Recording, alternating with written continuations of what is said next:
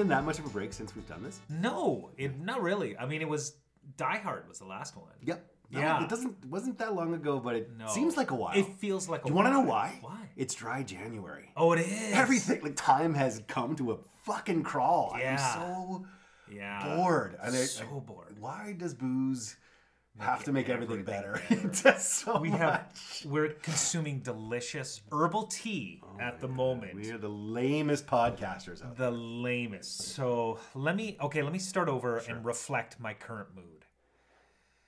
Welcome to Get Your Shine Box.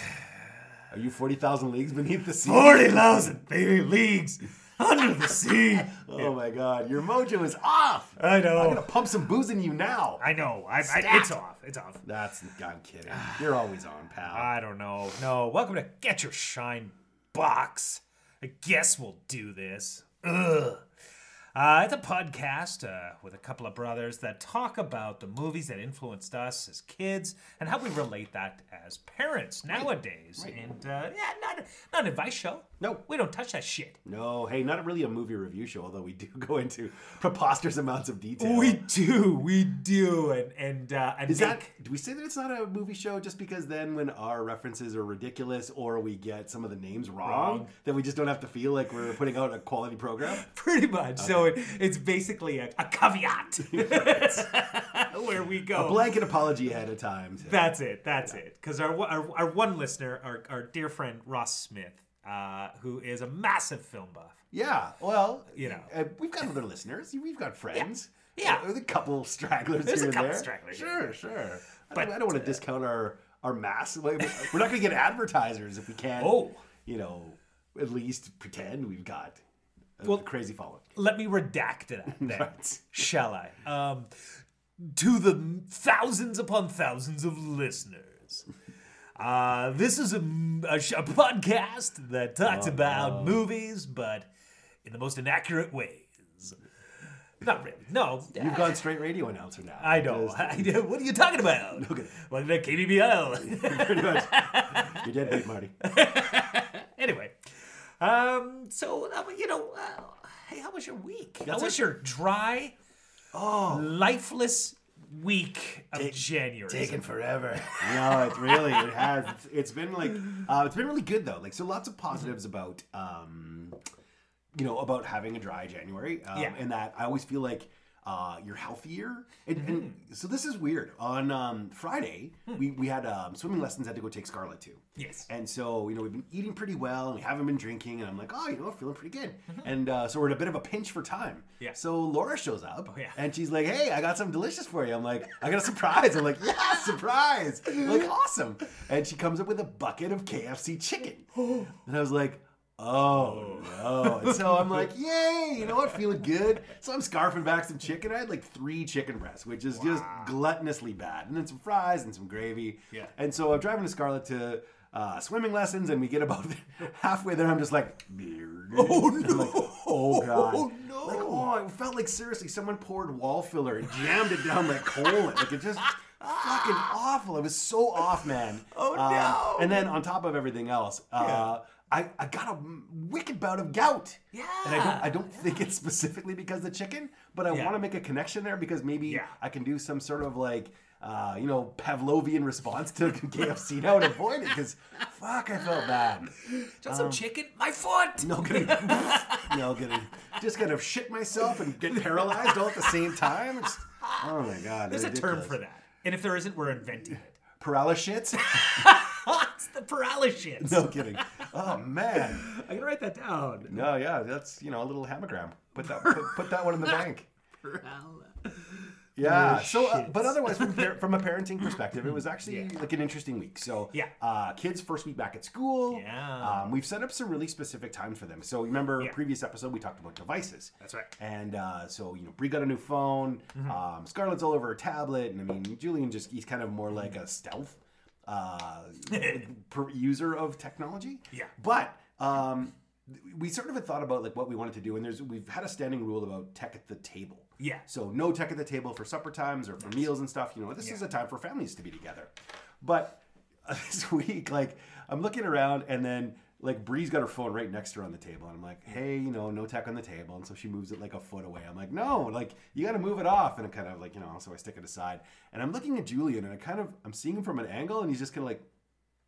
And as it turns out, he's got a headphone in his ear. He's been listening to music on the side while we're having supper. I'm like, you little fucker. So anyway, I was like, all right, man. And so I kind of called him on it, and he took his thing. I was like, "What? I don't have my phone at the table." I was Yeah. like, "No," but it kind of defeats the purpose. So anyway, Yeah. um, it was, at the same time, if I put myself in their shoes at that age, Yeah. I mean, you know what? It, entertainment on demand, I think it'd be amazing. Like, Sure. think about what we would have been doing at that time, and why we were probably so rabid about media when we got it, Yeah. because it was so Spartan. Yeah. I think actually what probably would have lost its luster Yeah. you know, if you had everything all the time. And I don't know about you, but one thing I'm trying to be really more conscious of this year is being present. Yes. And I think people talk about this kind of stuff all the time, and I think it's been an ongoing issue. Uh, but truthfully, I find my attention span is not as strong as it could be. Yeah. And sometimes I get distracted for a variety of different reasons. So anyway, I, I, I don't want my kids to have to suffer from that. I mean, now is the time in their lives where they can have wonder and they can actually use their imaginations. And so Yeah. uh, I think a few little rules. So one, we don't do tech at the table. The new other new rule we put on in play is uh, we take their phones at nine. Like so, no one has any tech after nine o'clock. We take Oh. everything away. We plug everything downstairs. No one can touch Nice. nothing. Yeah. Uh, and even nine, I think, is a bit late. Yeah. But um, you know, and, and it's interesting because there's a transformation that happens with the kids Yeah. the moment they lose their tech. Yeah. They become 100% nicer. They engage with each other. Yeah. It's fascinating, and they engage with us. So um, I like it for some stuff, but Yeah. I think it's we haven't been as mindful, and I want to try to institute that. Tell me about your week. That's really good, by the way, and and I really like that. And uh, yeah, same problems, kind of tech and things like that. I mean, I don't mind saying my my my son hasn't had the big tech problem in a while, simply because he took a PlayStation controller to his tablet Ah, in frustration when he was like in a in a kind of a um, a messenger call with some friends while he was gaming. Yeah. and uh, he got angry and kind of smashed it, and so it's it's broken. so that's kind of a, a mixed blessing, isn't Yeah, it? Like kind of. you have to buy a new tablet, but at the same time, you kind of get your kid back for a bit. Yeah, and that's it. So what? And he's gonna buy his next tablet. Ah, that's even better. I like the responsibility. Good Well, so yeah, so he's he's gonna earn that. He's earned some cash like shoveling and things like that from neighbors and things. Uh, so that's good. But but okay, so this week, um, so my wife Jules is back at school full time. right? How's that going? Uh, good. She doesn't listen. Don't worry. Yeah, that's true. We're in a code of where no no one's gonna know. Okay. Everything you say here Double is agent. Delphar Five, Yeah. destroy the planet. No, So yeah, but um, it's going good. Like it's it's very complicated, and Mm-hmm. so she's she's fully engaged there. But so I'm I'm changing my schedule so I'm available in the evenings, and that's great. Okay. You know? And so um, you know, the first week was good, but then you know I'm trying to get into a good habit with uh, homework, and I'm liking what's happening a little bit. And we freed up some time last night, and we came downstairs, and Jack's he's obsessed with soccer, so he's like, "Play soccer with me," and, and we have like a tiny little space in the uh, basement here Right, that's like right. literally like maybe four or three meters. Okay. Right. Uh, where we play a little soccer, and, and we just we don't slam it, but we kind of go back and forth, and we were having some fun. And Indiana came down and she was working on the uh, punching bag. Oh, cool. Like that. Okay. So it was like, ah, this is good. We're we're not on devices. We're playing around and things like that. Right. And I'm doing tricky with Jack and tricky, tricky, tricky. You know, with the ball and kind of keeping him guessing, and he's getting like, oh, really into it. And he um, flies for the ball and kind of spear spears the ball with his foot. You know, I don't know if that's a spear tackle or whatever the Sure, yeah. proper sock idiom soccer idiom is. But um, but he, he went that and he smashed into my foot, my right foot. Oh no! And I've got um, I've I've got it might be gout, but it's like arthritis in my Oh. big toe. Oh, gout, gout is like a, it's all flares. Like Yeah. arthritis is per, is perpetual. Okay, this is perpetual. Yeah, yeah. Yeah, so I have arthritis in my big toe. So he slams into it, and I drop to the floor, and I'm like heaving, and and you know, like just in super amounts of pain. He's like, ah, I'm scoring, and he scores a bunch. I'm like, what fun! And I get up, and I think it was like tears coming down my face. Oh my god. You know, and, and he's like, um, "Oh, Dad, are you okay, Dad? Are you okay?" And I'm like, "Oh yeah, I'm laughing because it's so much fun." You Oh, know, and uh, and so I was kind of hobbling, and I'm like, "Oh, bedtime, you know, time for bed." So um, I don't know. It was just funny because I loved the fact that we were down and playing and, and, and interacting, and the kids were doing awesome. But then I became an old man and just like got man. slammed into my toe and crippled me for the rest of the night. Yeah. And I had to like, okay, we're done. No kidding. You know, but um, so anyway, you were talking about getting old sucks Right. earlier, Yeah, right? yeah, yeah. Getting old sucks. It sure does. It does. Well, even just the little things like you know, uh, like a single toe injury that would never normally cripple you at a, as a twenty-year-old. You're just like, you know, shake it off, brush your toe off, get the dust, and then you're back, right? Yeah. But uh, honestly, it's the little things now where you have to be a little bit more mindful. And. Uh, it's funny because I'm I'm walking with a bit of a limp Yeah, uh, because of my foot. And as we're, we went to skating tonight, because um, Scarlett and Bree actually attend skating at the same time. Scarlett's learning, and Bree actually helps to teach. Oh, nice. Yeah, so they have some time together. And I'm hobbling in, and, and Laura's like, You are walking like your dad. And I'm like, Oh, hit you where it hurts. And not that like uh, that's anything to be sad about. I mean, dad's dad's had mobility issues, and he's been so strong and so brave Yeah. and pushed through all of that stuff. Like he's been amazing. Yeah. But it's funny, like you know, when you're a kid and you look at your dad and you're like, "Ha ha, I'm never gonna age, invincible," and yeah, fuck, know, right? time just kind of creeps right up your butt. Right up your butt. Speaking of time Yes. and olden times, Yeah. what movie are we watching tonight? Wow. Or Well, reviewing, I guess. Yeah. Well, Talking about, I guess talking about. We're not reviewing talking. anything. We're not reviewing anything. Well, we'll connect it to the wider world in ways that will like floor people. But before we get to that, Right. um, the the movie we're uh, reviewing tonight is uh, or talking about. Fuck, talking. I know, I know. No, I planted it in your brain. Ah, it's in my brain. Don't feel anxious about it. We probably used the word review many times. Yeah. The okay. So the movie we're going to talk about tonight uh, is something I haven't seen. uh, You know, thinking about it, I haven't actually watched this film in many years. Yeah. Probably not since like early '90s. Okay. Probably. And um, but I I was like oh and and I had, I had trouble kind of piecing together. There were some scenes that like popped into my head, but um seeing it again, I was well impressed, very well impressed. So tonight we're con- we're going to talk about getting stronger. Rocky three. Yeah. Yeah, the rockening. That's it. so, and, and I sort of mentioned this when we were watching it. Uh, uh, this was the first Rocky movie I, I'd ever learned about. Like, so uh, I knew of like Rocky One. I never really got Rocky Two. and It wasn't like a big deal for me to, to sort of see it. But I remember getting sold this movie by dad. yeah. Because I think he probably had like a real, like a pretty real connection to it. And he's like, Yeah. "Hey kids, like I brought home Rocky." And we're just like, eh. and it's like, "No, no, Rocky, like he's he's a super good fighter." Eh. Star Avengers? Yeah, I know. okay, totally. So, just wait till he goes to sleep. yeah, basically. Have some whiskey, pop. Uh, just, mm, you kids with your no, uh, no. But you know, You're actually, and, and then watching it, it was actually really, really good. And It I was. think because Yeah.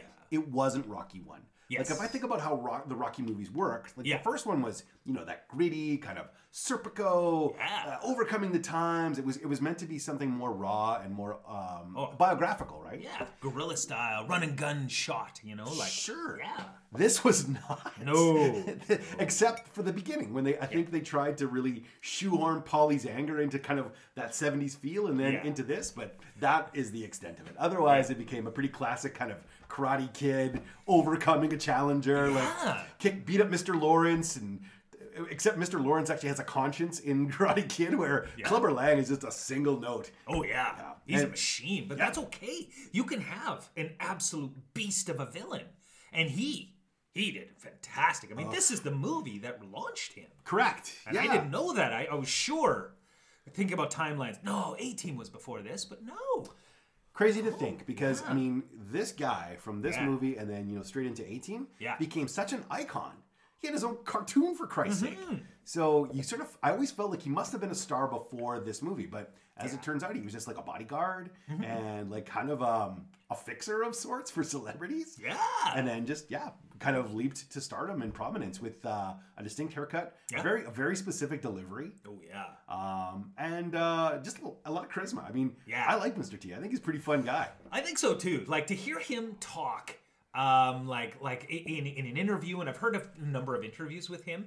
He's a riot. Like he is. He's a really funny guy, and he and he's good, and he he knows how to take the piss out of himself. Like That, that I like the most. yeah, like he is like like he's deserved of of that kind of status because he cultivated it. Uh, I think um, you know he he did a lot of of, of like um, I guess uh, in, not endorsement, but he was like a figurehead when he got cancer. He was you know this was something that kind of changed his life. This was something that like No, I'm not laughing about cancer. oh my god no this got dark. No, but what was what was funny, and it's him. Like you were talking about him being able to take the piss out of himself. Yeah. And he had T cell lymphoma, and he's like, "Hey, I got personalized cancer. It's T the T." Like I was like. "Ah, good for you." Like you know, to have that that ability to kind of make something light Yeah. that is not light in any way. Yeah. Well, I can remember the last movie I saw him in was a um, Alex Winter film called Freaks. Okay. Okay. Uh, you you probably haven't seen it. You should should see it actually. You you it would you get a ride. Okay. Uh, uh, Randy Quaid's in it. Of course he is. Um, Freaks, you say? Yeah, yeah. I think it's Randy Quaid. Anyway, but yeah, and it's funny. uh, But Alex, Is it, it's is the it last. Douglas Quaid? Yeah, Quaid and Kuato's there, kind of as a support cast. Oh, obvious. Well, Well, he- support. Best, yeah. Human girdle. Midriff support. Um, but in in it, um, Alex Winter and some friends. Alex Winter's like a uh, celebrity, and uh, oh my god. I- Okay, I'm gonna do this in a tight five. no, we don't have that kind of No, time. we don't have that time. That's another episode. okay, a tight five seconds. Okay. Um, so so basically, he is. Um, uh, which we call he's a celebrity and he kind of goes off road with some friends and they end up in this like kind of hick uh, farm that's like supposed to be this freak show thing and and it turns out that the proprietor of the freak show uh, is like a geneticist and he transforms everybody into these weird versions freaks and stuff like this so there's a whole bunch of freaks and mr t is in it and this is the last appearance i ever saw him in but he played like um, uh, the bearded lady Oh, yeah. So he's in his like iconic T look, but he's in a dress. that's awesome. And he's just Mr. T the whole time. how do you not like uh, even in a fictional alternate timeline world Yeah. of movies not go hey mr t Yeah. like Yeah. there must be a mr t in every There universe must be. Was like, holy shit. A, you're a bearded lady, and you look like the fucking Mr. T, man. do you pity this fool Yeah, yeah, say it say it yeah, and I think he probably dropped it in the film. Anyway, so that was the last time I saw him. But this this was incredible because this is peak. Like he is in insane shape. Holy shit! So they and when they talk about the weights of the two of them, and you Yeah. can see it, like there's Yeah. a solid forty pound Yeah. difference between Rocky, who you, you but well, like Sylvester Stallone was a pretty solid dude, but he's Oh, one ninety one, and like uh, Mr. is- T is like two thirty two. That's right. Yeah, he's a big fucking guy. Yeah, and he looks like he trained as a boxer, Right, so that's he can pull off that really well. Anyway, we're getting ahead of ourselves. All right, so what do we got? How much time? Okay, I you think know, it's going to be a tight three. I actually feel like we can be very economical wow, on this. one. because the film is economical. It's Right. a it's a tight eighty nine minutes, and and tight in the absolute truest sense. Like it compacts this story in efficiency. Well, you want to know how they do that, Tristan? How? With the tool, the montage. oh, There's not one, not two, not ten, not fifty. no, it is. It's ripe with montage. But in Yeah. this, they actually are very effective with. it. Yeah. I feel like this might have spoiled them a little bit. Yeah, So that Rocky Four just becomes like a stitchery of like montages well, slapped together because ninety percent of that film is a montage montages of tra- like Rocky Four, Right. Montages of training, and then montages of what had happened like twenty minutes earlier. montages of the montages of the training. It's Inception montage. okay. How many layers can they go back? Basically. it is. It's pretty pretty awesome. yeah. Okay. Tight. Tight three. Okay, Yeah. all right. So- okay.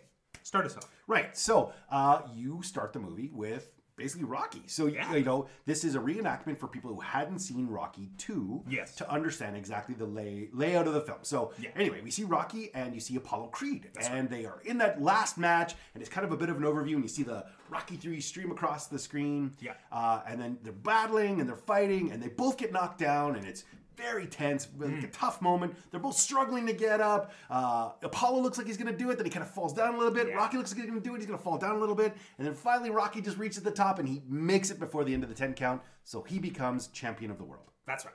Yeah. End of film. No. No, uh, okay. And we're done. yeah, no, but uh, and so this is amazing. So all the classic characters are there from the Rocky film. So Mickey Yeah. is there his key character. Uh, you've got Adrian who's there, his wife, Yep. uh, and obviously supported him all the way along. And then, very interestingly, a montage. And That's the- right. the, montage is interesting because you start to see like Rocky's life. Yes. So now he's the champ. He Yeah. goes through a bunch of defensive titles, and he's doing pretty well. He's thriving. Yeah. Uh, you know, he's he's starting to get like some money coming in. He's doing some celebrity endorsements. Mm-hmm. Yeah. Uh, and he's doing really well. Um, but then you start to see some other weird stuff, Some cracks. some cracks. Yeah. And who's who's really not doing well with Rocky's success? Well, the one person who uh, was instrumental in many aspects of Rocky's life, but now kind of feels like he's not getting any due, and that is Paulie. Correct. Yeah. So Paulie's um, he's seeing a lot of this, um, you know, Rocky success and things like that, and we get to, we, sh- we take a shot at him in taking shots in a bar. Literally. yeah. yeah. And people all around him are like, "Hey, Paulie, you tell Rocky hello for me. Yeah, forget about Give it. him my best. Give him my best. Yeah. And Paulie's like disgruntled because he's, "How c- I've been coming here 10 years. Yeah. How come you never give me your best? Best. Like, yes. Eh, forget about it. Hey, Paulie, where you going? Yeah. Ah. Oh, totally. you Goomba. That's it. So, uh, so yeah, um, Paulie wanders out of the bar. Yep. Yeah, and he's kind of stumbling around a little bit. You know, they kind of have some loony music that's going around as he uh, walks into an arcade, and he happens to spot a pinball machine. That's right. And it's a Rocky pinball machine. Yeah. And just even the sight of it gets him so upset that he takes his Mickey of booze and whips it at it and smashes it. Yeah. Uh, so you could tell, that, you know, everything's not great in paradise, but they don't Yeah. really, you don't really know the reasons why. Kind of Yeah. out of the gate. That's right. That's right. And this is why I was sort of saying in the beginning, there's this gritty angle they're trying to kind of slide into it. Yeah. But it doesn't stick. Like it just it seems a little bit shoehorned. Yeah. And I didn't I didn't enjoy it because almost as soon as Rocky just talks to Paulie about it, Yeah. It's, It's done. Yeah. Yeah, and, and and it's funny, yeah, because like um, you know, they have this confrontation. I think Paulie's trying to hit Rocky, like he's just bailed him out of jail. That's right. And and um and, and you know, Paulie's like, "What? You know, what about me? I got you there. I introduced you to your first woman." You know, and Rocky's like, "Yeah, she was pregnant." He's like, "Whatever, you won no prize." but he mentioned some cool stuff. There's like even some cool dialogue in that. Is that Paulie mentions that Rocky's maybe had some work done. You've cleaned up your face and stuff like that, and you can Oh. see. Oh, he's pretty chiseled. He's pretty chiseled, right? Like there's no obviously lasting damage from the battle, and he looks he looks pretty clean cut. And so Rocky's been spending money on his image. He's been spending money on this kind of thing. So and he's wearing like a beautiful suit, Correct. and things like that. So some cool, interesting, uh, int- like opening of a window into a bit of Rocky's life right there. And and you're right, Paulie's then like, you know, uh, hey, can I have a job? Yep. And Rocky's like. Why didn't you ask before? All you need to do is ask. yeah, totally.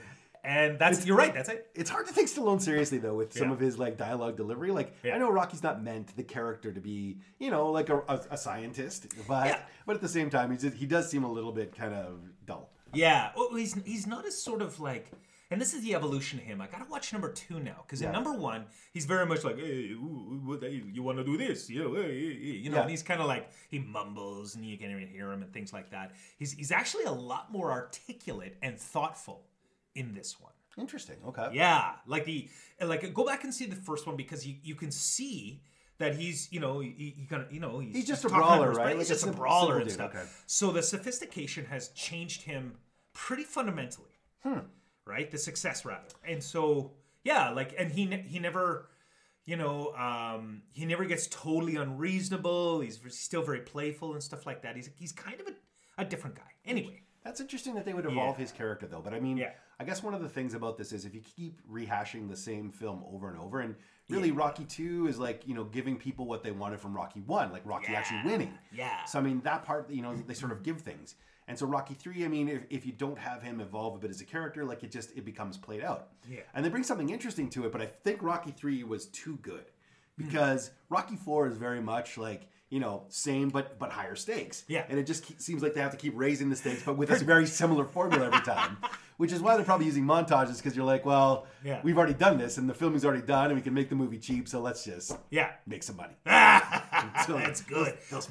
More montages. But sir, there's we've we've covered everything. Montage the stuff you've already covered again. This is canon film 101. Oh, I know. Just Bring it back. Anyways, you're right. So so Paulie does now feel uh, validated. Yeah. Um, and things are pretty good. The one thing that happens, uh, and this this bugged me so badly, is he had that Rolex watch, and he throws the watch down because he's mad at Rocky, but they never pick it up. Oh, yeah. Like I actually want to drive, get my time machine, go back there, and pick up that. It's probably worth a fucking fortune. That it was a nice. It was a nice watch. Paulie. Ugh. okay, so they end up going back to his home. Yep. Uh, Oh, uh, uh, oh, there's a, there's two two pieces of uh, uh, that I wanted to bring into this. Yes, so, yes, yes. Uh, first, they've moved Mickey in because Mickey's getting a little bit older, and one right. of Paulie's points of contention is, you know what, you you bring Mickey in, but you didn't even bring me in. That's right, so, that's right, yeah. So they they bring Paulie in now. So you know Mickey's living with them, and then Paulie is now living with them too. So Yeah. he's given a job and he's got a place to live. Keep going. That's right. Um, so uh, uh, I don't know if we're quite introduced. I think during the montages, uh, I think we also started to see bits of Clubber Lang. Oh, this is true. Yes, Yeah. he's watching some of his defense fights. Yes. uh, and he's really he's obviously evaluating him. Yes. and seeing what he's up against. But Yeah. you know, later when Clubber is confronting uh, Rocky when his statue is unveiled, he's got a lot of pretty valid points, and this is where you start to Mm-hmm. See uh, Rocky's confidence disintegrate That's right. because he's. He's, he's got an impression of himself as being one thing, Mm-hmm. and I don't know that uh, that's actually true. Yeah. Anyway, keep going.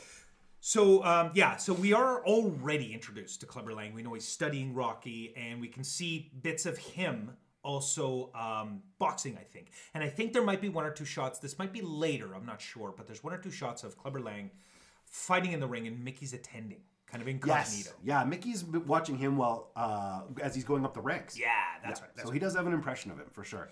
So again, that montage was so efficient. So I know. Rocky gets rich, Clubber does his scouting, Mickey does his scouting, Yeah. and basically Paulie gets a chance to see him.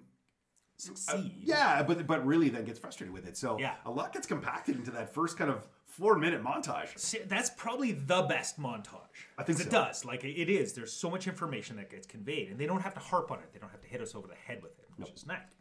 Um, I believe the next scene is now a title, not a title fight, but a fight, a charity fight. Charity battle. That's right. So it is uh, Rocky's gonna. It's a total like uh, piss up kind of charity event, boxer versus wrestler. Pretty novel. So this is right at the advent of WWF. Yeah, uh, at the time. right. Yeah. So you know WWF's coming into play, and Yeah. uh, one of the most popular guys, of course, Hulk Hogan. Yeah, He's a real American. Yeah. Uh, and so fight for the rights of every man. that's so Hulk Hogan comes walking in the ring, and he's playing a character called Thunderlips, Right. The He's- ultimate male. Oh, and he's got a stable of of ladies. Ladies, That's right. yeah. He's got his pimpy hat and his cape. Oh yeah. Pretty fun in this. Yes. Um, yeah. So I did read because they get into the ring together, and it's meant to be kind of um, it's it's meant to be a parody. It's not meant to be a real fight, right? Right. But but I read um, one thing that was interesting is that Hogan's pretty tall. Yes. But they actually had him stand on a crate for the size up Right. kind of thing because Rocky literally comes up to his nipples. you know, he literally, and you're like, really? Yeah. Uh. So that was kind of fun. But even when they're filming it, like you can definitely tell there's a height difference between the two. Like, Oh, yeah. Hulk Hogan's big dude. He is a big dude. Yeah. Yeah. So um uh the ring starts, you know, they, they Paulie jokes about it and uh, is like, this guy's an animal, you know, and stuff Or like Mickey's that. making jokes too. Like Mickey's none of them are taking it too too. what a circus this is. Yeah. Oh yeah. Oh That- no, that that's not my Mickey. Dude, I gotta do a better Mickey. Hold on. You're a bum rock. What a circus this is. There you go. There That- it is. That's the. Woo! Wah, wah, wah. Okay. Okay. Oh yeah. we, were, we were talking about this too when we were watching. It's very hard to watch Burgess Meredith. Yeah. And not have him deliver the lines as the Penguin. Yeah, I know. yeah. For anyone who grew up on that Batman, yeah, he's uh, he's pretty funny, and He he's is he's actually super witty. Like a lot of He Burgess is. Meredith lines as they're Oh. delivered are completely beautiful throwaways. He's Yeah. like so his delivery's awesome. He's great in that part. Absolutely. So so the fight ensues. Yeah. Yep. And um, uh, Rocky, you know, they're kind of dancing around each other, and, and Rocky's kind of saying close to Hogan, he's like, "Hey, I'll, I'll, pretend to throw a couple of punches. You know, you try to grab me, I'll dodge. We'll, we'll give him a good show." And Hogan's just like, "You're dead." Totally. I got you for three minutes. for Macho Man on this, like just Yeah. and Spider Man. Yeah. What's What's funny too, and, and, and it's disappointing because I grew up watching Hogan. Yeah. I, I grew up watching the fucking cartoon. I know. man, Hulk know? Hogan's Rock 'n' Wrestling. Yeah, yeah, sure. and all that kind of thing. And um, he is like such an amazing personality.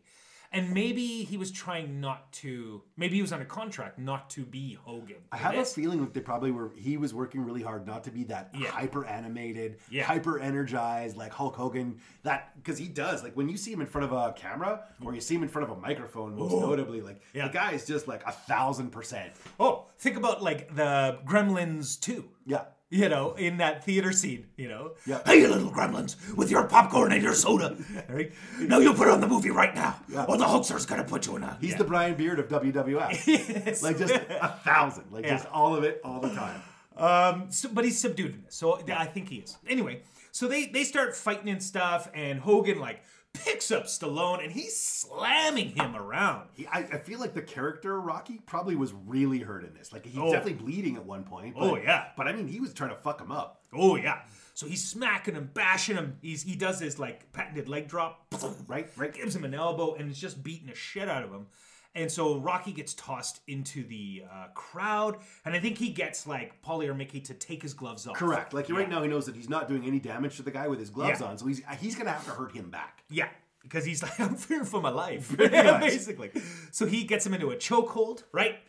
Yep. Brings him down, down, and lands him, and he's out, Yep. kind of thing, right? And he wins the match. Yep. Actually, no, no, it's a tie. They call it a draw, but it's Yeah. it's not actually. Like he, so he throws him out of the ring. Yeah. And then for sure, whatever. I think it was mostly just to ease to get to stop. Like they didn't That's care. it. And the announcer just with the mustache guy. oh yeah, with that awesome mustache. Fuck, ridiculous. That was brilliant. that's that's Oh, a yeah. mustache ride that no one can go on. That's like No. a wet banana across his face. It's preposterous.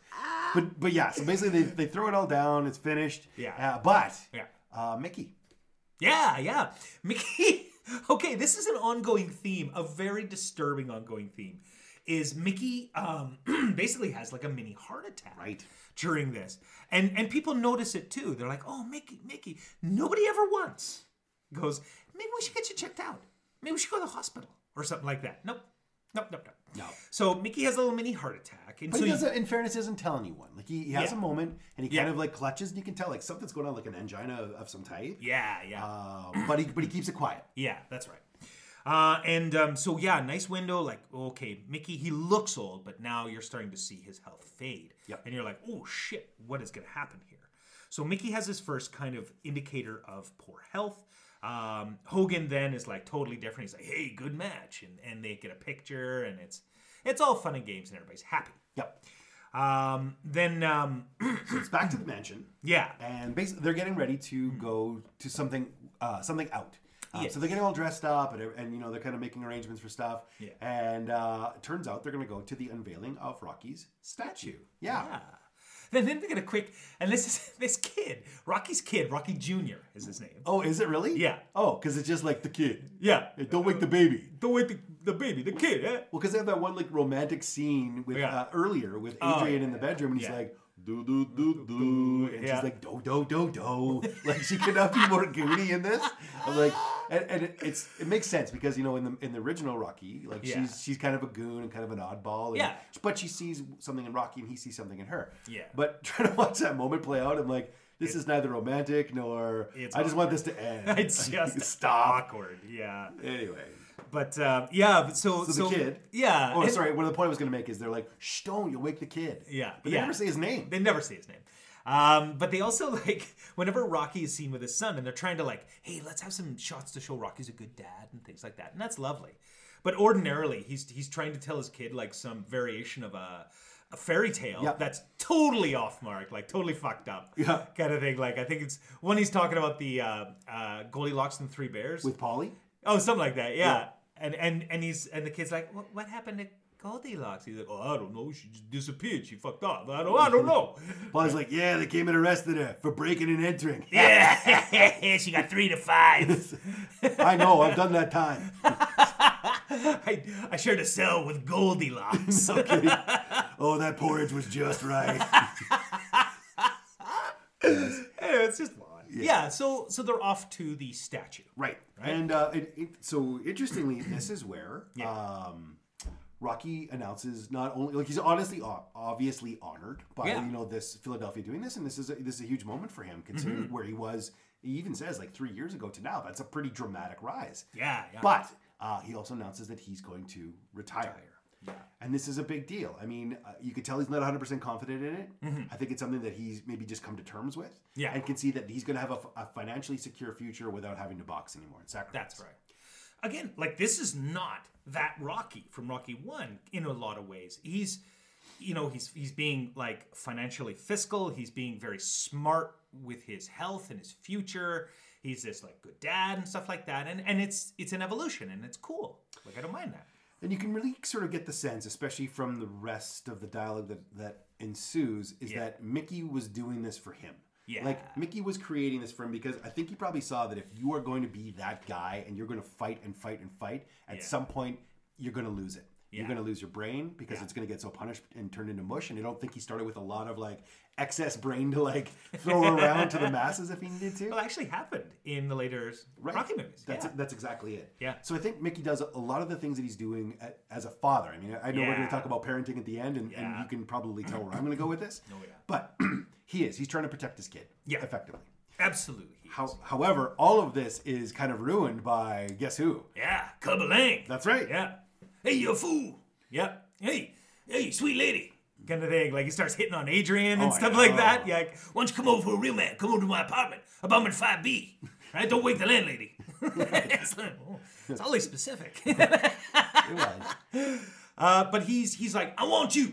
I want you. I want to take you. Kind of thing. Well, and he also he really alludes to the fact that he thinks that these weren't real defense That's titles. right. Like he really does kind of call them out and say, "Look, these were chumps. These were all setups. Yeah. Uh, these were guys who were past their prime." And I don't think Rocky had ever clued into that. And I mean, he he even comes back to Mickey later and says, "Was this true?" Like, Yeah. So not only, so you brought up a really good point. You know, here's Rocky as a changed human. You know, he's not he's not the raw Rocky anymore. Now he's like corporate Rocky, Mm-hmm. and corporate Rocky is making decisions uh, to be something that he's not. That's right. And I think as part of that metamorphosis, he's really like he's built himself a structure. Yeah. And suddenly now the structure is breaking. The structure is losing its foundation. Yeah. And so this is the, the toppling of it, right? Like this is the first kind of like major foundational piece that gets removed. That's right. So now he's starting to question all of these decisions. And the first thing he does, the moment he's challenged, is what? Oh, uh, he well he he reta- he says yes. Yeah, yeah. He agrees to the fight. He agrees Yeah. to fight with Clubber because he's like, Yeah. fuck this. He goes back to his primal instinct. That's right. And everyone else has to kind of rein him back in. That's right. Yeah, they almost get into it right there. That's it. That's right. Sorry. And um, absolutely, he's like, yeah, um, fine. You want this? Let's do this, right? So Yep. he agrees to it, even though Mickey kind of tr- really tries to sway him. Well, and he also tells him, if you Yeah. do this, I quit. I'm Yeah. done. He's finished. Because Mickey's done everything he can to kind of give him a pathway forward, and he's given him all the proper instructions. Yeah. And in spite of all of Mickey's good work, Rocky, Rocky's still going to be Rocky. Yeah. So anyway, Exactly. Mickey says, "Fuck this! I'm Yeah. taking off." Yeah. Runs back to the house, and he starts packing. Yeah. He- he's out of there, man. Like he's he's taking off. He just want to see him get get crushed, and and he knows not just physically. That's not about that, you know, because he will get physically punished. That's the name of the game, but just emotionally, what is that going to be like? Yep. To just to just take that blow, and and you're right. Mickey's like, I just want to protect you. And he really, there was a hard truth that he shares with Rocky when he gets back to the house, and it's this whole thing about Yeah. you're not a killer anymore. Yeah. because he's seen Clubber, he knows how deadly Clubber can be. Yeah. and so he literally tells him like, you you don't have a kid, you're gonna get murdered. Yeah. and so again, another peg Yeah. has been knocked out of Rocky's foundation. So he thinks Yeah. he's one thing, and he is not anymore. And so this whole elaborate identity that he's creating for himself as corporate Rocky, Yeah. it's all now on implosion. Yeah. And the worst part is, as we move forward with it, you know, he tries to still cling to corporate Rocky. That's right. Uh, and, you know, he's doing the things that he kind of thinks that happens. And this is ultimately why he fails. Yeah. And why you need to destroy corporate Rocky That's to it. be able to get to OG Rocky. That's it. And they use a lot of this this line, and I really love it because it's it, it's so apt and perfect for what they're doing. Is you're just not hungry anymore. Right. Yeah, and it's true. He's he's not. Well, you know what's hungry? What's starving all the time? Tigers. Tigers are hungry, baby. Especially for eyes. Oh my god! And is that ever used, man? I mean, Apollo uses it like eight or nine thousand Oh times. Oh my God. Like, Oh, yeah. I think he only knew like four lines of dialogue Or you have to have in the whole I'm film. the tiger, baby. That's right. Tiger eyes. That's it. you talking to Adrian? Yeah. Uh, whatever. You put a beef bone in there, you get a soup. Oh my god! So if anyone's watched uh, Arrested Development and Oh. just watching, um, Carl Weathers. he is so fucking funny, Funny. in that show. Yeah. Um, so yes, that's another thing watching him in this where I'm like, I know. uh, that's pretty good. But um, you're right. So so um, he convinces he finally convinces Mickey to do it, and it's weird. Like I think again, like Mickey just can't say no to Rocky because he's he's he, he feels like a father figure to him Mm-hmm. as well, right? And so that's that makes sense that Mickey finally acquiesces. And it's funny because Mickey says, "But we do it my way, Rock. Yeah. we're gonna do it my way." Which might have actually saved him. Like had he gone back to OG Rock as opposed to corporate Rock, and it's it's Mickey's fault that that Rocky, well, not fault, but I think Mickey made corporate Rocky possible. Yes. And I think the one of the things he says, which I actually thought was really interesting, and I hadn't I hadn't landed on before, was he goes, "That fight with Apollo should have killed you." yeah, And so in Mickey's mind, Yeah. he was this is the only way to save him from himself. yeah, So, you know, and now going up against a killer, like Oh. someone even more deadly than Apollo, like there's no way he should survive. yeah. Anyway. that's right. So he does agree to train him. Yeah, Uh, he has not disclosed his health issues, no, but uh, they you're right. He tries to say, "We'll do it my way. We're going to go old school." Yeah. And what does Rocky do? He goes and he hires this big hall and press and he he's got people selling fucking merch while he's training and Oh, taking yeah. pictures and shit. Totally. Like it is just a joke. Yeah, right? pretty much. And he's not really doing all that much. Like there's a few uh, moments interspersed here and there where he's kind of pulling Mickey on his bike, you know, kind Yeah. of like he used to. Yeah. A couple good um, spars that he has that are not, you know, not too bad. Yeah. But if you watch how he's training and you watch how Clubber's training, like Oh yeah. basically Clubber's like, you know, oh yeah, seriously. He, he is yeah, grunt training. That's Like, it. it Like, is I would hate to be training around him. I'm like, I know. you gonna be okay, man? Like, Jesus, your colon. yeah, so yeah, the very good contrast of how, uh, yeah, Rocky trains it, and so it, it, they they do their training, and it's the night of the bout. that's it. Yep. Yeah, So Mickey Sarah shares with Rocky, you know what? He's really proud of him, Yeah. and he wants him to be like uh, proud of himself. Like I think he's trying to instill that last bit of fatherly confidence into him. Yeah. And so what was really interesting, and I loved watching this, was you see them in the dressing rooms before the fight, and you know Rocky's like he's kind of you know working with the media and he's really Mm-hmm. Yeah. comfortable and stuff, and you know he seems like really at ease. I think he's actually quite confident in his ability to go through with this fight. yeah, But you see Clubber in his dressing room. he's just he's pacing back and forth like a caged tiger. uh, and just, but you know, he's it could Yeah. not be more uncomfortable. He doesn't want this media. He wants to get into his head. He Yeah. wants to think about a strategy. He's doing all the things. Yeah. You know, they're probably someone who is going to, uh, you know, have a battle plan for this. He's got one. Mm-hmm. Yeah. You could tell, and this is all messing up with kind of his vibe. So he, he basically chases the media out. smashes their cameras. Yep, Yep. kicks him out. So um uh yeah, and and Mickey's like trying to give Rocky s- like yeah some more advice and things like that, but then he's he doubles over. Yep. and he literally starts having a heart attack and rocky's like cancel the fight. Cancel the fight. This is um, it's mickey. We gotta we gotta help him. We gotta help him. Well, and again, I think part of what makes Clubber so effective is not only is a great fighter, but he's also a great psychological fighter. Yeah. So this happens on the stairway where he actually has that exchange with Rocky, and that's what puts Mickey Oh, into the heart attack. So I mean, part of his strategy is you know psychologically disarm him, Uh-huh. and it's interesting because when he goes after Mickey and he kind of goes after you know where effectively Rocky's heart is. yes It's like Mickey is having a heart attack, but Mickey is Rocky's heart. Oh. So, you know, that attack is actually Oh.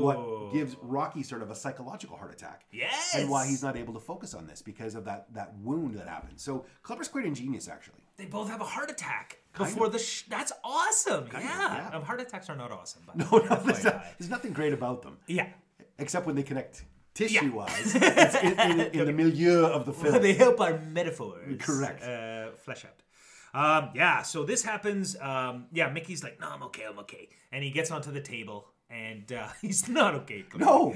he looks rough Yeah, Yeah. But, but he does one kind of last noble act, and it's to convince Rocky to go and finish the fight. that's right So you know what? He's like, just go get it done. You're gonna win it. Don't worry about it. All of this unsettlement that you have, you can't focus on me. You have to focus on the fight. Yeah. And he tries to give him something just to give him the, the strength to get out there and get it over with. Yeah. Because what I think what Mickey's plan is survive this, get it done. Then he can say that it's over with. Yeah. And then the whole thing is wrapped up. Yeah, and maybe he knows he's dying and gonna die. So maybe he's like, I just want to die with a clear conscience. right? or be. something like that. Who knows? Yeah.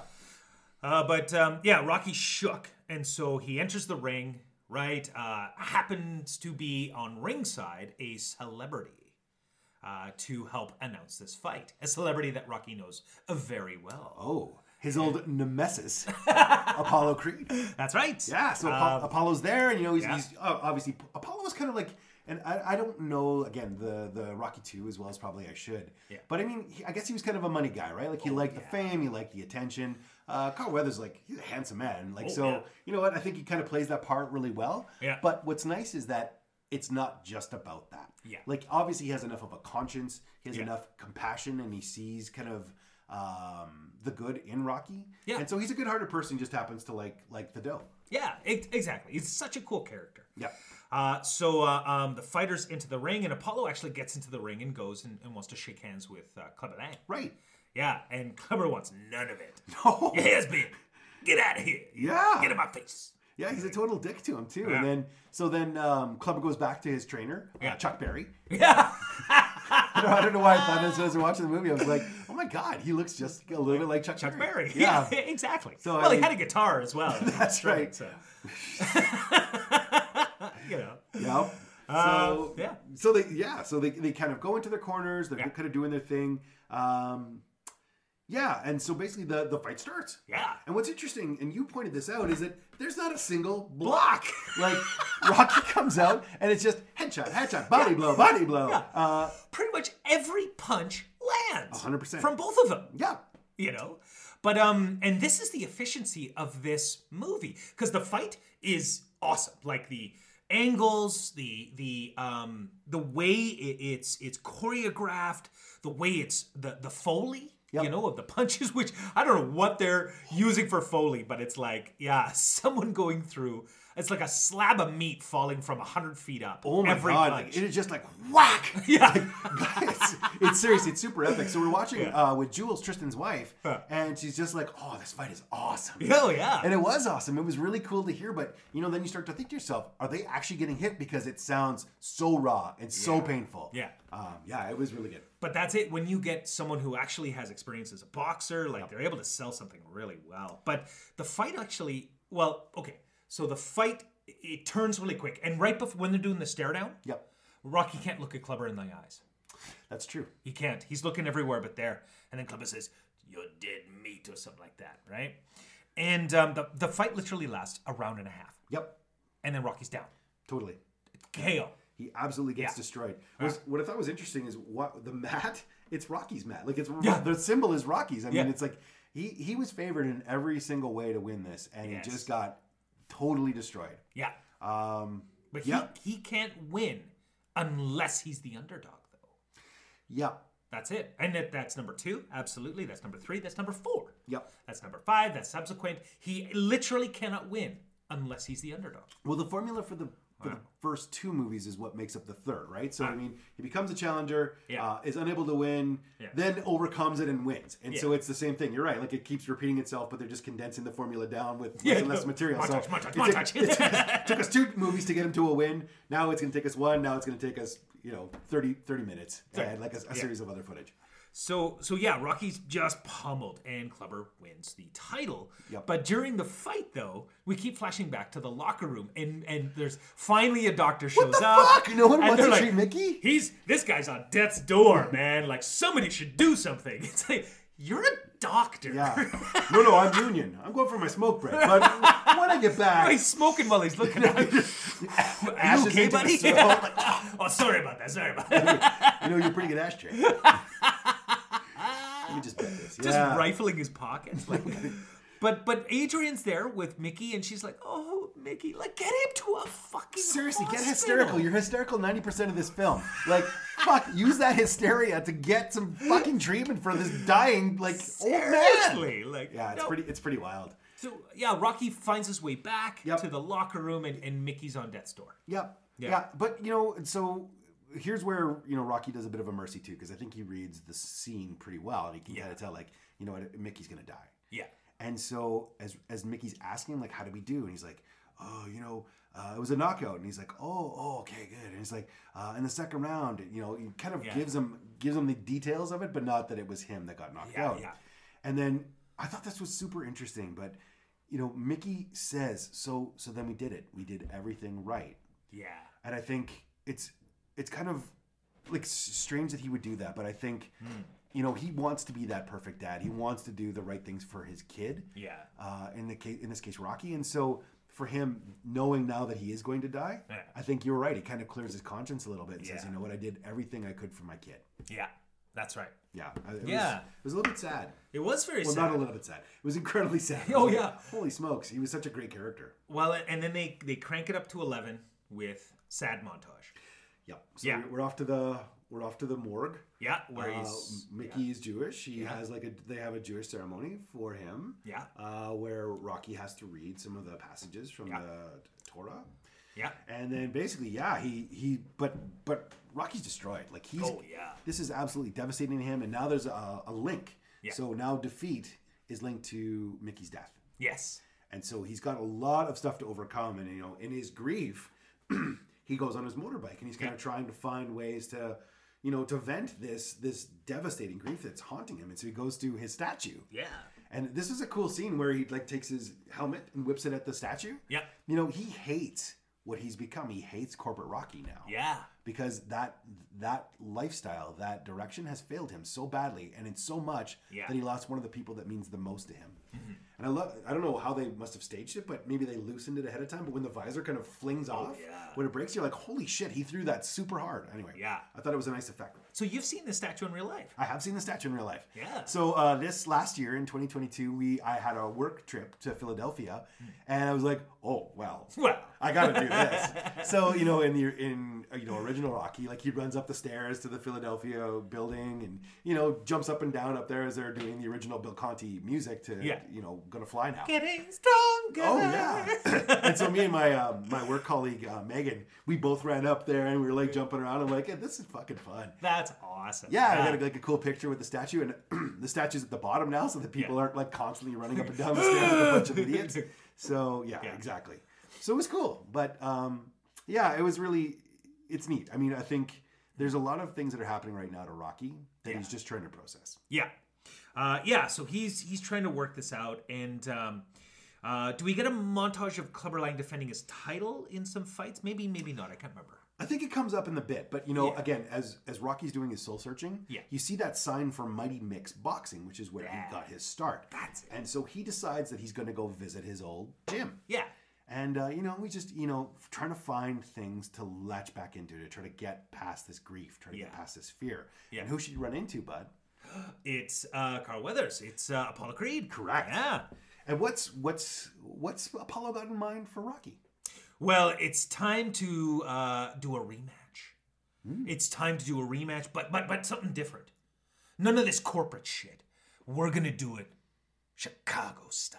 Oh gosh, no kidding. The Sean Connery, like, Yeah. yeah. that's a Chicago way. That's a Chicago style. Yeah. Yeah, for sure. You bring a knife to a boxing match. Oh, I think you I think you would win. Yeah.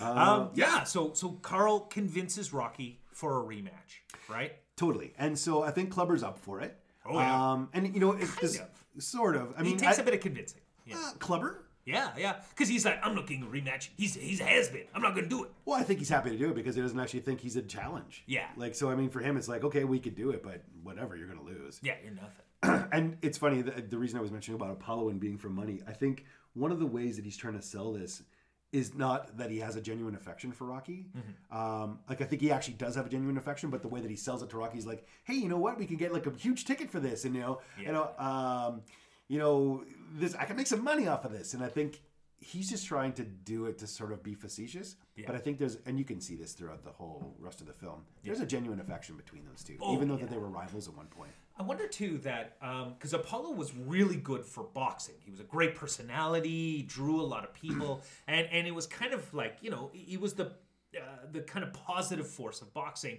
He handed that over to Rocky, who was another positive influence, positive force for boxing. But now, now the face of boxing is like this animal, right? It's Clubber Lang and Right. things like that. So maybe that's something too you know like he worked hard to to get to elevate boxing and he, he maybe he thinks it's going to be it's going to be dragged a bit with this this fella. Totally. And and what's um this there's a sort of a theme that starts to come out of from this part of the movie and moving forward. Yeah.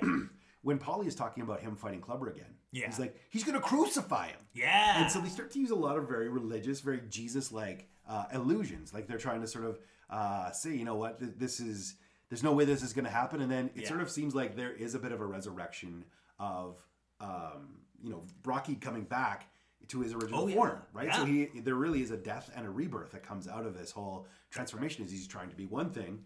And then is reborn back into his original self.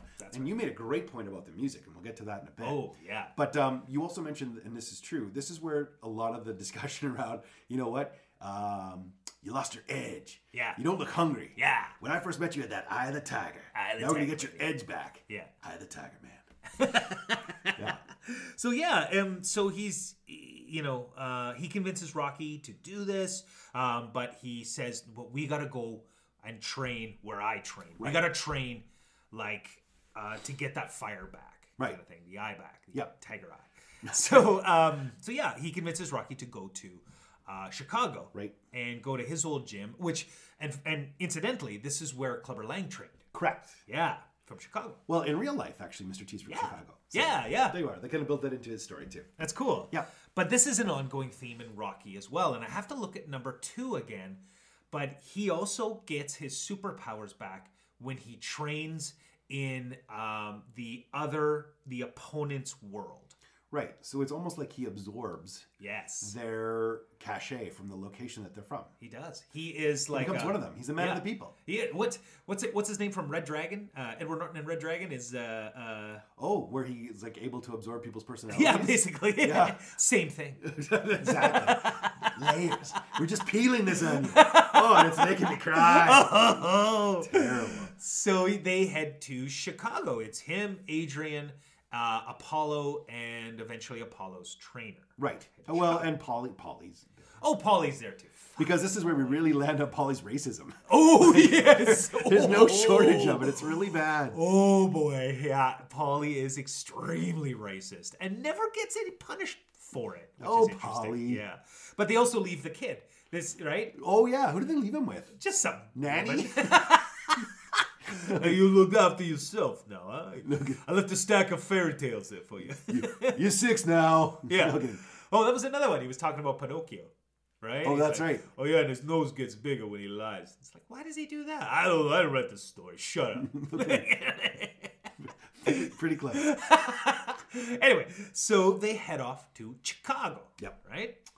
And uh, first thing they do is they stop off. They're all in suits and things like that, and they stop off at Apollo's gym. Just this rundown, Seedy, it's yeah. seedy. It, it's it, you know it is like the underground boxing area. Yep. And and the reason that that Paulie's so uncomfortable is that every boxer in there is black. Yeah, there's like 30 shirtless black men. Yeah. He's kind of staring them down, and all of them are ripped up and look like he just brought them, like, A snack. I don't know. Like, honestly, it was just like, yeah, you could not be more fish out of water in that moment. And, Yeah. and you could tell, like, they're all a little bit uncomfortable. And it was meant to be that way, but Yeah, that was such a record scratch. oh, for sure. Yeah. Yeah, for sure. Yeah, So anyway, you know, then you know Creed kind of takes him in, and you can see Paulie's uncomfortable. Rocky's like trying to manage Paulie a little bit, but you can tell he's a little bit uncomfortable too. And, and really, Apollo's like, "Hey, look, these are the guys who had the look that you had. Yeah. they, they're hungry for it. They were, you know, guys who are out there who would do anything to win. You know, obviously the right way, but just like." You know what? They have that hunger, and you need to get that hunger back. Yeah. And so when Apollo actually leaves Rocky for a moment to go and talk to these guys, I mean, all the tension just dissipates, and everyone's like super cool. And you know, I think they just kind of caught him off guard. But you know what? These are guys who love fighters. They love boxing, and they're Yeah. probably they're huge enthusiasts. And then even when uh, you know Apollo welcomes Rocky into it, like everyone's super cool about it. And I think this is where you know it's a really good lesson because I think we all have preconceptions about certain things. yeah, Um, and then you know here you are in, in sort of foreign turf, and you feel like a fish out of water. Yeah. But just being genuine and being open. I mean, suddenly everyone was like they had a collective love for for boxing and, Yeah. and for something that kind of tethers them together. yeah. Uh, so yeah, uh, now starts the training Montage. montage. Right. Oh, there's there is like a number of montages Correct. here, and of course, um, you know, Rocky is physically incredible shape, right? Yep. But it's more than that. There's a mental game, and his mental game is fractured. Yeah, you see him looking around, and he's always trying to get affirmation from the people who knew Mickey. Yeah. so he's looking at Adrian, he's looking at Paulie, he's trying to check to see if he's doing the right things. Like, Yeah. but he's never committed to it. Like, he's always kind of half out the door. Yes, exactly. And I think you know, and they talk about this a lot. And it's, it's his big reveal later on when he, you know, there's the running scene on the beach. They're going along, and Apollo's trying to, you know, get him to go, Yeah. and eventually he just kind of stops. stops. Yeah. and, and he listlessly like kind of walks to the ocean, and and Adrian really calls him out. And the big thing that's holding him back is the fear. It's this Yes. this massive fear. And that you know that Mickey lied to him, and that he was never being honest or legit. Yeah. You know that he was never the, the fighter that he actually thought that he was. That everything that he has now, he's going to lose. I mean, he's just when he was, and he said to himself, just some bum. Yeah. He didn't care because he had nothing to lose. Now he's got everything to lose, and he's worried about losing Adrian and you know all the money and stuff. Well, they've got and they've got everything there to set him up for success. They have this hardcore gym, right? They've got Apollo and Apollo's trainer that are like really driving him. And one of the most important things that the, he has is those short, short shorts. Yes. And that cut off midriff. Well, this is it. The reason Apollo wins the race in the first time is because he's in the half midriff shirt and Rocky's in a full shirt. Yeah. So I mean, of course, it's the wind resistance that's keeping him back. But the minute you're right, then Rocky gets his own like kind of half shirt, like you know, he's a Rocky girl in the Rocky world. I mean, Yeah. then suddenly he's like fast as fuck and he's Yeah. moving around and he's getting all the moves and everything. But Yeah. you know, once there's this catharsis where he can finally get rid of the fear and voice what's holding him back, Yeah. suddenly it changes. And you made the point about the music. Yeah. So it was every every montage was scored with "Eye the Tiger." Right. Okay. Every montage, and and even the ones where he's failing and he's failing, right, and he's just not getting it and getting it, and um, eventually, and, and you brought this up on the beach when Adrian kind of like convinces him, and it's a great scene. Yeah. Right. Like she she lays it down, and he even says like, "How did you get so strong?" Kind of thing, right? Like Yeah. he acknowledges that that she's right. Everything she says is exactly right. Yep. And that's true for every wife. Everything they say. Oh my God! exactly There's no pandering on the podcast. we, we're gonna make a deliberate line here where you just Yeah. anyway, so yeah, Shame. Shame. Um, and and finally, when she has this talk to him, and he's and he realizes he's not going to lose everything. Yep. The montage changes, and the reason it changes is that the music now becomes the Rocky theme. right. So it's all the Bill Conti music, Yes. and so suddenly Bill now, Cosby music. Okay. Okay. Getting stronger. the deep one and the wind. On a roofie. Oh Uh, no. no, too soon. Yeah. Um, so no, you're right. So then he's in it now. You Yeah. know what? He has nothing. He doesn't have that fear of losing everything. He That's- can become original Rocky, and again, there's this resurrection of him from corporate Rocky back to OG Rocky. Yeah. And honestly, he is amazing now. Like he's he's back in. Before he was having trouble doing some of the rhythm moves. Yeah, that, you know, yeah. Uh, that Apollo and the trainer were getting to do. Because and Paul even says like he doesn't dance. He's he's sick. He sticks there and he just he punches. That's what he does. Yeah, he's just a slugger. he's a slugger. Yeah. Yeah.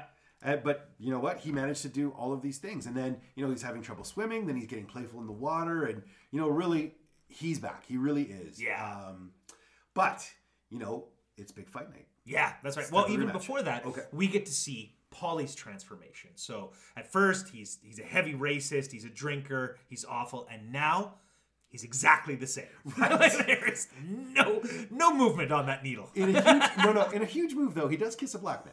He does. He gives the one. I think he gives a, uh, the trainer a kiss on the cheek. Eventually, yeah. Yeah. Oh, and he cups his balls. Like he can't see it. It's a deleted scene, but he goes in for a, a really respectful cupping. Well, gross. So thank you. Um, yeah. Okay, so uh, yeah, it's, it's fight night. Yep. Exactly. So you know, um, so the first is the interview with um, with Clubber. Yeah. And he's talking a little bit about his predictions and what he thinks is going to happen. And he's like, you know, I don't hate Rocky Balboa, but I pity the fool. Yeah. And so this is where that tagline. This was written by Stallone, but that's that's T's tagline, like Yeah. forevermore. Yeah. Um, exactly. yep. TM. Yep. Mr. So T. Your prediction for the night? Yeah. Pain. Pain. It was a Oh, really, it's a it's a really great good line. line. Oh. Oh my god, because it's right, a tight close up just of his mouth and his eye. Yep. Pain. And Yeah. like, oh, fuck. I'm like, he's gonna get beat to shit Shit, again. Like, he yeah. did all this work, and he's just gonna get Yeah. clubbered. and, sure. And Mr. T, he is again like just in unbelievable shape, like, Yeah. and he looks mean. And this is it. Like the fight before, Uh, and you said this at the beginning. The fight before uh, he fought Rocky, I think Rocky was around 202 to 202. That's right. 202. Yeah. And uh, uh, which it was a great line by Mickey too. Then what was it? Like um, what do you say? Like uh, uh, uh, shit. I can't remember, but it was something about his weight. And then the announcer's like, Rocky Balboa weighing in at 202. Do you remember that? Yeah, yeah, yeah. I can't remember the, the context of that, but it was a great Burgess Meredith line. Like, just awesome. Yeah. Anyway, uh, but it's gone. Uh, I should have wrote it down. somewhere. No worries. Anywho, so yeah, it is it is the fight scene, and Apollo comes in uh, to talk to Rocky really quick, and he ends up giving him his uh, boxing shorts. That's right. He gives him Yeah. his leather shorts that he had the last time that they fought. Yeah. And at the time, this is interesting because uh, Rocky's in a yellow robe. Yeah. But when he actually goes out, he's in a white robe. Yeah. So it- again, we talk about like you know Lord of the Rings and Gandalf Yeah. the White, and, and so this idea of resurrection, like Yeah. it's almost like he's um, angelic, That's it. or, or he's you know he's he's protected by the gods. Yeah, that's right. Yeah, yeah. So um, he's uh, Also, Oh, uh, when we uh, Rocky goes into the ring, yeah. uh, I don't remember seeing this in the in the first time he fought Clubber Lang, but he actually kneels down and prays. He does too. Yeah. yeah, He prays to himself, maybe. Uh, maybe.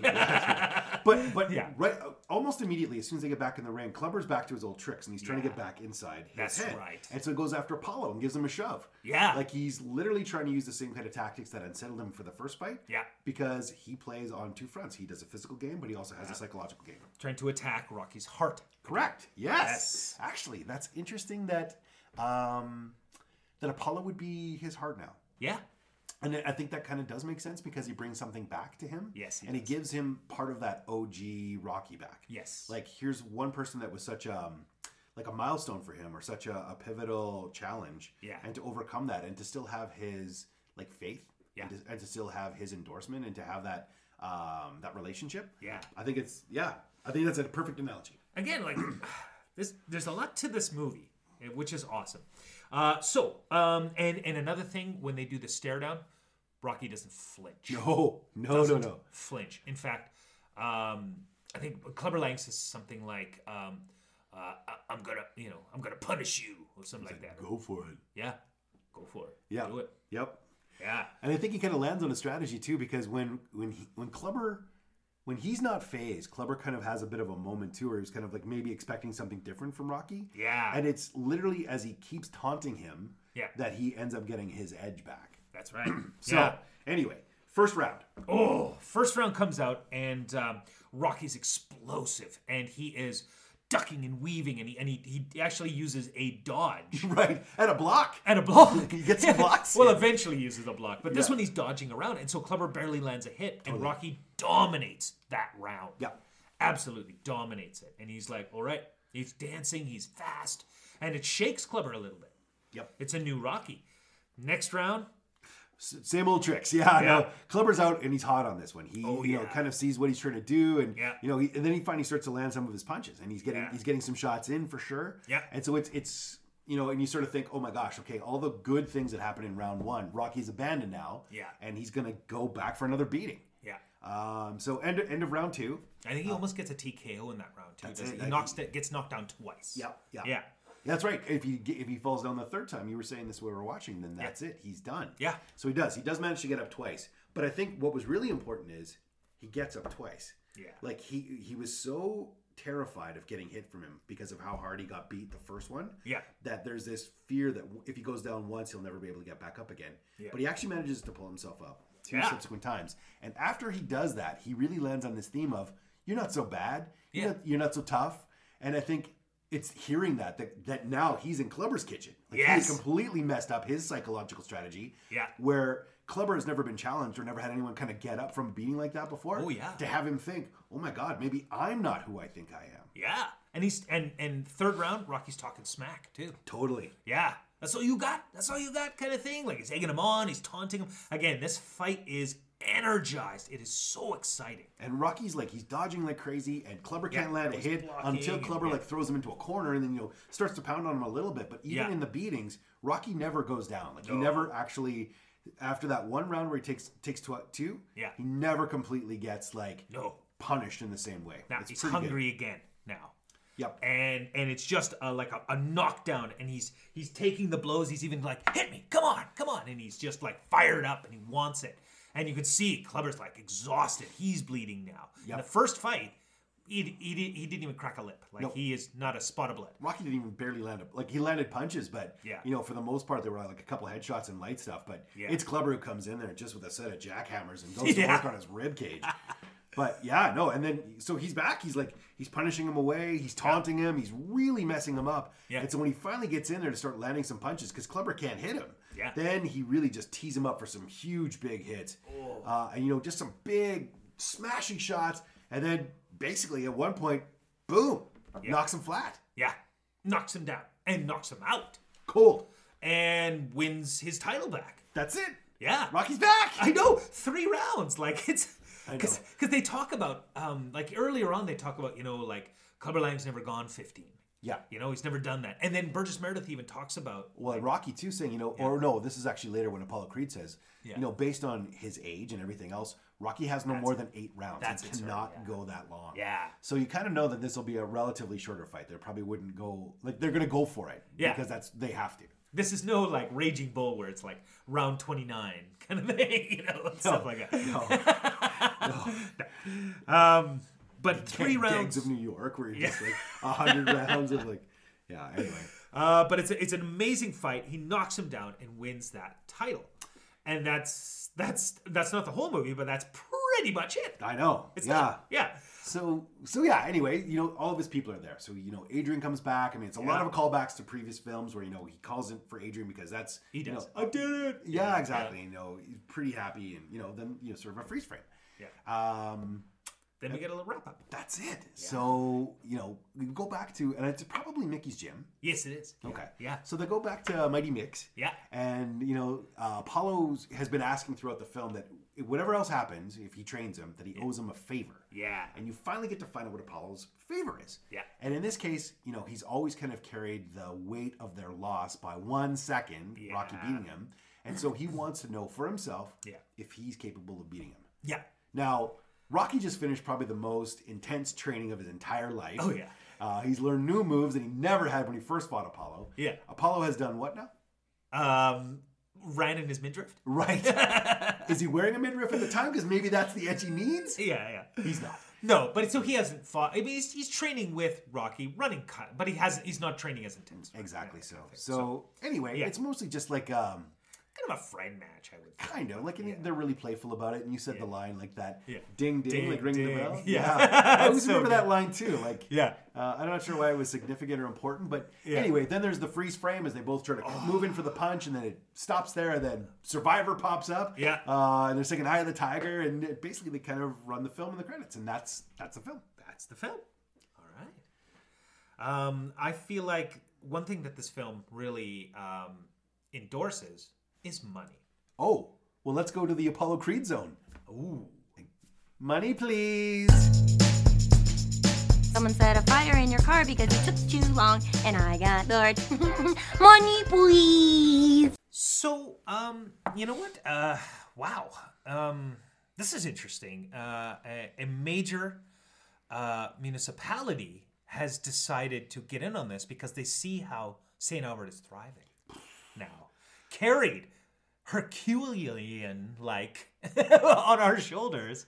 Maybe we'll use Atlas? I don't know. Anyway. But, um, you know, they see the energy, the life that we're breathing in, how we are resurrecting this town a la you know, Rocky. Rocky Yeah, that's it. kind of thing. And so I've been approached um, by a neighboring city called Morinville. Oh, Yeah. okay. Yeah, Yeah. yeah. a- kind of a small French sleepy community That's right. outside of our own French sleepy community. Correct. Uh, may we sleepy Junior. sleep Jew? Okay. No. Oh, oh boy. Anyway, Mickey. Mickey. oh yeah, bum rock. Anyway, so um, uh, yeah, the uh, a business has approached outside of our borders, and I think this is exciting, Chris. Yeah, yeah. Well, I mean, we're always open to diversification. So Yeah. do tell. What are they? What are they asking for? Well, um, there's a lot of hills around this, and as we are, we are in the middle of winter at the moment. A lot of snow on the ground. A lot of kids are out sledding, right? And so uh, a shop has popped up and really wants to leverage the fact that uh, people want artisanal sleds. you know? Obviously. Obviously. And so um, the business Better Off Sled has approached me. Yes. And um, quite the spectacle of sleds that they possess. Uh, so get your artisanal sleds, hit that hill, and go down. You know what? It's not going to cost you a lot. Do you know how much they charge? Let me guess. Two dollars. Two dollars. Cash. Excellent. Better Off Sled. Well, you know what? I, what I love about those sleds is first you go straight. If something gets in your way, then turn. Excellent. And you know what? Most of those hills are pure snow. Do you realize the street value of that mountain? I can't feel the left side of my body. Oh my god, uh, that is a film we have to do. By. Yes. All right. Yeah, I gotta write that down. right Excellent. now, Okay. Yeah. Very good.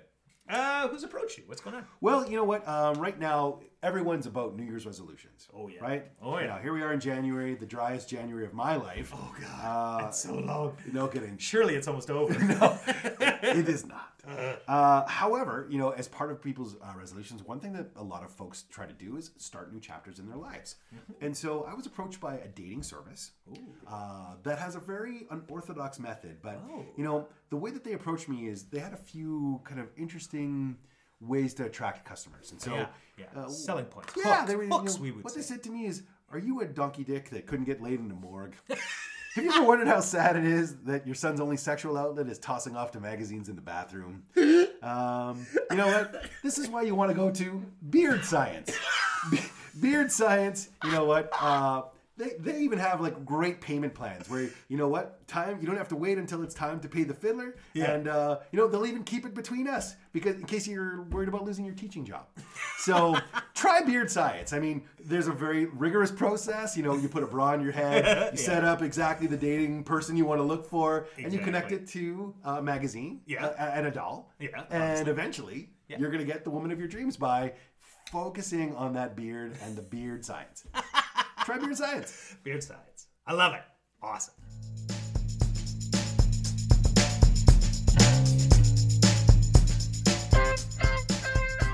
Um, yeah. Let's. Uh, what do we get out of this? Takeaways. Well, I mean, I, I already alluded to where I was coming with this in terms of parenting advice, but oh my god, like you've got to respect the shit out of Mickey. Oh. Like he is not not a complex individual. You know, he's not like um, he's a little rough around the edges. Oh yeah. But the one thing that you know you have to absolutely admire about the guy is his absolute adoration and love for Rocky as his surrogate child. Yeah. And the fact that he would go so far as to protect him, Yeah. watching his son almost die Mm. uh, from this fight with Apollo, and then basically, you know, tailoring his career over the next three years to sort of make safe choices for him or be that guardian angel. Mm-hmm. Um, and I really like the idea that you know what um, he is. He was his heart. Yeah. And uh, I think that's something that as a parent you can always take away is you know. Uh, even even in your times where you're probably the most frustrated with your kids, Yeah. there is that thing about you know they are your heart you love them unconditionally and there's just you know nothing you wouldn't do Yeah. so man i, I love mickey as a parent in this i that's he's my takeaway for sure That's awesome. Yeah. Um, I, I, I can absolutely get behind that because I a thousand percent agree with that. Um, you know, and, and I could almost, yeah. sorry i was just thinking about rocky as a parent in this so Oh yeah. lots of things not to do there the kid. Yeah, yeah. but one thing, um, and and this is where I was thinking. Yeah. Uh, and it's a small thing, but it, it's um one. It's a line that Rocky says, and I really like it. And actually, like truly, it resonated with me. Is that like he, uh, when he's talking, when he talked, uh, when he found out about what Mickey, how Mickey lied to him, stuff like that. Yeah. When he's like, I I don't care if I lost. I couldn't care less if I actually lost a fight. That's okay. Yeah. But I wanted to lose it right. Yeah. You know? And what does that right mean? Oh, yeah. it means um, both of us gave us their own. Both of us were uh, at top physical condition. Both of us gave it everything we had. And if i lost that's okay. Yeah. And um, i was thinking about that is that that's that's actually some really great advice.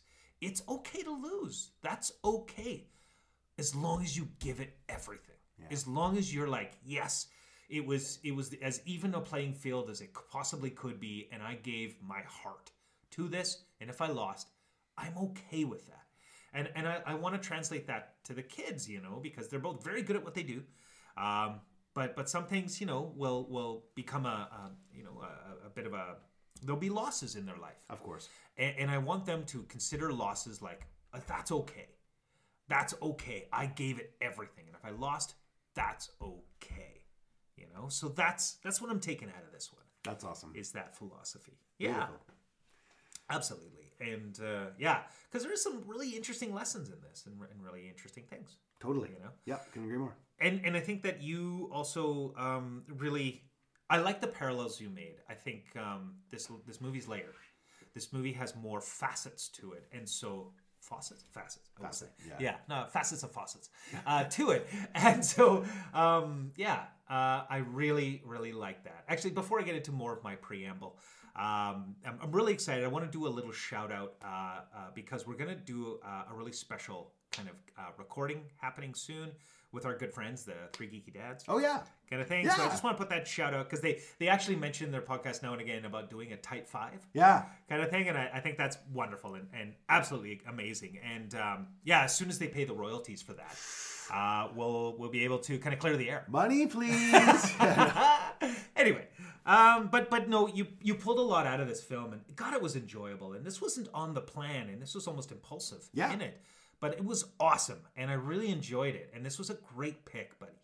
oh, thanks. No, I'm glad you enjoyed, pal. Yeah, and and I want to continue with these great picks and things like that. And I think um, let's let's go impulsive. Let's do this. You know, so so bring it, bring this, bring everything. In fact, there's another thing you could bring for me. Oh, really? Like, what, what would that be? Well, I guess you could go get your fucking shine Ah, damn it.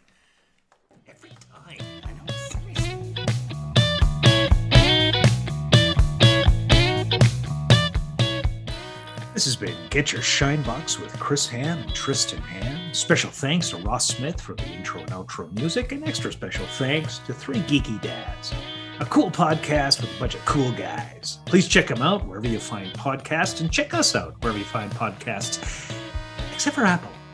Apple's a bit of a jerk, but everybody else, we're pretty good.